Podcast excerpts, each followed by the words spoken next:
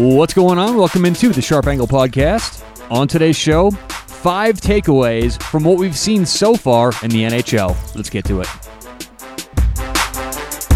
This is the Sharp Angle. Every day on your favorite podcast player. Special thanks to Sportsbet MVP, online sportsbetmvp.ag. We always talk about the good qualities of a good sportsbook, right? You get your money in easy, they have good lines, they've got good props, they offer all kinds of different sports. Obviously, Sportsbet MVP does just that. But you know the most important thing with a sportsbook is that you get paid when you want to get paid. And Sportsbet MVP has some of the quickest turnaround times for paying you in the entire industry.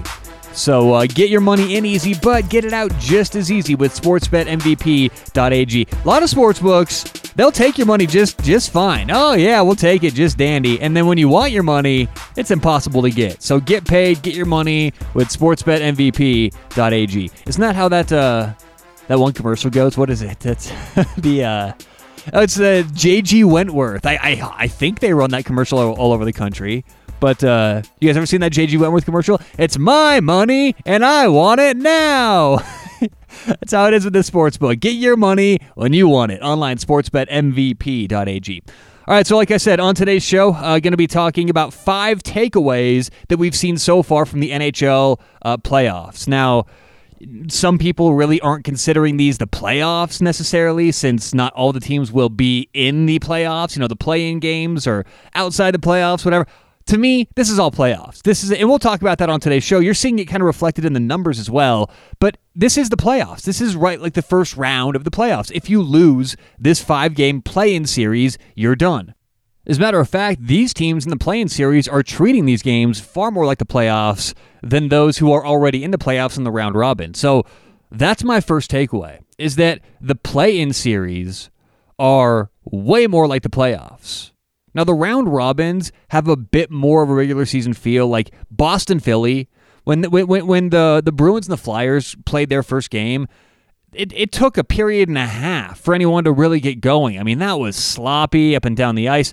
Uh, on on on the other hand, you know the Avs and the uh, Blues when they played, it was hit the ground running. So not every single round robin series or, or game because they're not really series, but not every round robin game is going to have that intensity. But that's not saying that we won't see it at all. And and pr- I promise you, the closer we get to the actual seeding, the more intense these these round robin games will get. The first game between Dallas and the Vegas Golden Knights it was average. It looked like an intense regular season game, but the last game, the, the the third game, both Dallas and the Vegas Golden Knights will play. If there's something to play for, granted, it will be much different. So early on, I think these round robin games will have a slower feel, but as we progress through, through the next week or so, these games will carry more of a playoff type type vibe. But right now, the play-in series are way more like playoffs. It's way more intense. The scoring is way more down. It, it, it's just it's just that playoff vibe. So uh, that, that's my first takeaway is that the, these teams are treating these round robins like, yeah, okay, we're in the playoffs. We understand that. We don't have to go all out, risk injury, risk all this other stuff. But once it starts to, to take shape, and once teams like the Colorado Avalanche or the uh, the Tampa Bay Lightning or the Philadelphia Flyers start to see that they could get that one overall seed, the intensity will certainly pick up. But right now, the round robin games a little bit more relaxed than the play-in games. My next takeaway is that the quiet arena is playing a big part in these games. And that's something that I kind of left out of my handicaps initially because I didn't know how much of a factor it would be. But I'm seeing, you know, ex players, current players, current coaches talking about how difficult it is because during a hockey game, you don't always understand or, or, realize that when you're at the arena or watching on TV, you pretty much can't hear these guys, but they're loud. They're always barking out uh, uh, uh, orders, uh, plays, where you should be. There's always a ton of communication in hockey, and with when it's quiet, these players can hear what the other team's doing. You're kind of showing your hand. So now coaches are having to find new ways to communicate. Players are actually left much more on an island by themselves. You can tell what the other team's doing. So the teams who are adapting better with that are seeing better results. But this is something that no one has ever have to de- had to deal with before in hockey, right? Baseball, they're kind of used to it. You know, the other team stealing signs, they can hear you, things like that. Football, same thing. There, there, there are signals. There's a lot of you know hand gestures by the quarterback, and every other sport, pretty much, there's something to combat this, or you're you're, you're at least used to it. Not in hockey. For the first time ever, these guys are kind of having to deal with dead silence. The other team can hear us. This is how we deal with it, and it is certainly. Uh, you know, affecting teams, some in a negative way, and some are not necessarily positive, but when, it, when it's affecting you in much more of a less negative way, we can kind of judge that as a positive outcome based on matchups, things like that. So uh, the quiet arena certainly playing a part. My third takeaway is that the sports books are really struggling with the idea of neutral ice. Now, I get it because I struggled at first really, really mightily, and it's tough for me still to get an exact grasp. And, that's because most of what I do and most of what the sports books do, okay, I'll let you guys in on a little secret here. Both me and the sports books and most other professionals out there use a power rating system that is based strongly on home road splits. So you're looking at home, road, and comparing it to league average at home, league average on the road. It's this is unprecedented that we have this many neutral site games. Usually in football or, or hockey, if right, if it's if it's some sort of outside or neutral game or something like that in hockey, there's usually ways to mitigate and to, and to find neutral ice for, or neutral court for one game. But the idea now that we're doing it for all these games, it's just it's just that much more difficult. You know, it kind of reminds me of college football bowl season where you're doing so much of this neutral, and that's why markets are so inefficient during college football bowl season is because I think part of it is that neutral field factor. Now, in bowl season, some games are closer to where some teams play. You know, I think like the Hawaii Bowl, Hawaii's always in it, certain things like that. But still, that's the closest thing or the closest example in sports that we have to what we're seeing now with all the neutral ice. So the books are struggling with the whole idea of neutral ice. And it seems like they're riding this whole must win or this whole momentum ride, which is tough to do in hockey. So, my third takeaway books are really uh, struggling with how to price neutral ice.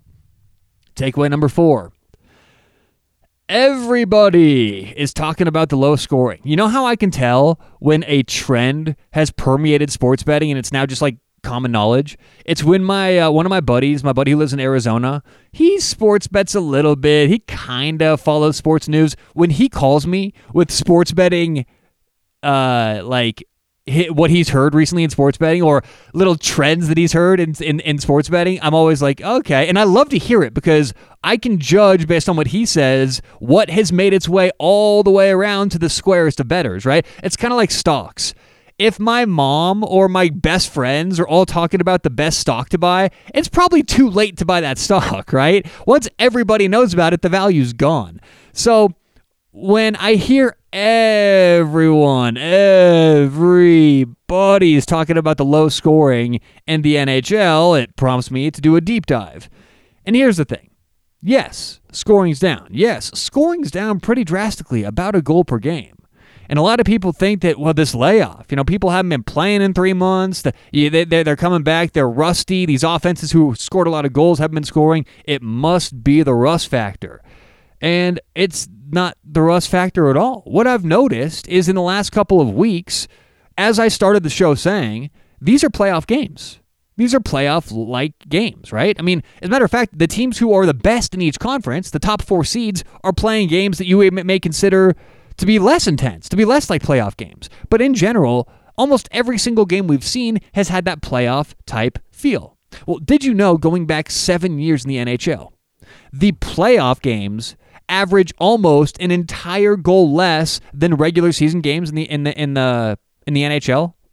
And it's not like we're dealing with that many goals to begin with. In the average NHL game in the regular season, they're scoring just over about what five and a half goals a game. So when you're taking that down to just over four and a half goals a game, that's a big difference. It's 20% of the scoring. So when everyone's freaking out. I see Bleacher Report, Barstool Sports, and ESPN. Oh my God. Bet the under, folks. Bet the under. Well, first of all, the sports books have caught up with this. It took about three games for them to adjust the lines. Now the unders have no value. But second of all, if you've ever watched an NFL playoff run in your life, you'll know this is exactly what to expect during playoff hockey. Scoring goes down, defense takes an extra step up. This is just what we see. We see it in the NHL. We see it in uh, the NFL. We see it in the NBA. Pretty much across sports, you have to play this tighter defense. Things get more intense. Things become the, the ice becomes smaller in, in, in the playoffs. And I just thought that was hysterical. Everyone's like ah, scratching. I don't get it. I, I don't know. Playoff go let okay. If you want to talk about the warm up games, the 12 warm up games that were purely exhibition, fine, lower scoring in those. But most of the scoring happened in the first and second period there anyway. I mean, it was like there there were so many games in the warm up games where it was 4 1 going into the third, and the game ended 4 1 because they just turned it off. Okay, re- let's get to the actual games that matter. And that was only 12 games. I mean, I want to talk about the definition of small sample size. So I don't want to hear anything about the play in games, right? What we've seen is good playoff hockey. These guys have come back ready to go, and it's showing. So everybody is on the under, everybody's on the scoring. I'm just here to say that's what happens in the playoffs. The last seven years, there's almost an entire goal less scored in the playoffs. And my final takeaway this needs to be said. No one's talking about this, and it should be talked about a lot more. The referees deserve a ton of credit. The, the, the shitty thing about referees is that we only talk about them when they mess up. I feel bad for referees. They have it tough, man. Whenever they're doing their job, no one says a word. It's only when they make one huge mistake, everyone's blaming the referees for everything. It happens all the time. Well, what I've seen in these NHL games so far, call them playoffs, call them round robins, whatever, the referees have done a great job. And when I've been used to seeing pretty mediocre refereeing in soccer and basketball, and we all know how I feel about the umpires in baseball, it's so nice and so refreshing to get good, good refereeing in the NHL. So solid, man. I mean, I'm seeing tremendous refereeing. They, now they're letting them play a little bit. They're treating it more like the like the playoffs, like the players probably are. But that's okay. That's fine with me. They haven't missed anything egregious. There have been no. Th- there's been nothing for me to complain about. And as a matter of fact, there's everything in the world for me to be happy about and, and, and to let you guys know what a great job they're doing. I see it game after game, shift after shift, and no one's talking about what a great job these NHL referees are doing, and they are. So. Those are my five takeaways from the NHL so far. The referees doing a hell of a job. Uh, everyone's talking about the scoring, but we could probably expect these low scoring games. This is a playoff type atmosphere. Third, and I'm going in reverse reverse order here. Uh, third, the books are struggling with the neutral ice. It's something they haven't gotten a good hold of yet. Fourth, the quiet arena is playing a big part. Teams who are adapting with that well are winning games. And last, these play in series are way more like the playoffs than the round robins, and it's showing on the ice. All right, thanks for listening, everyone. Good luck today. Hockey all day once again. We'll talk to you tomorrow on the Sharp Angle. This is the Sharp Angle. Every day on your favorite podcast player.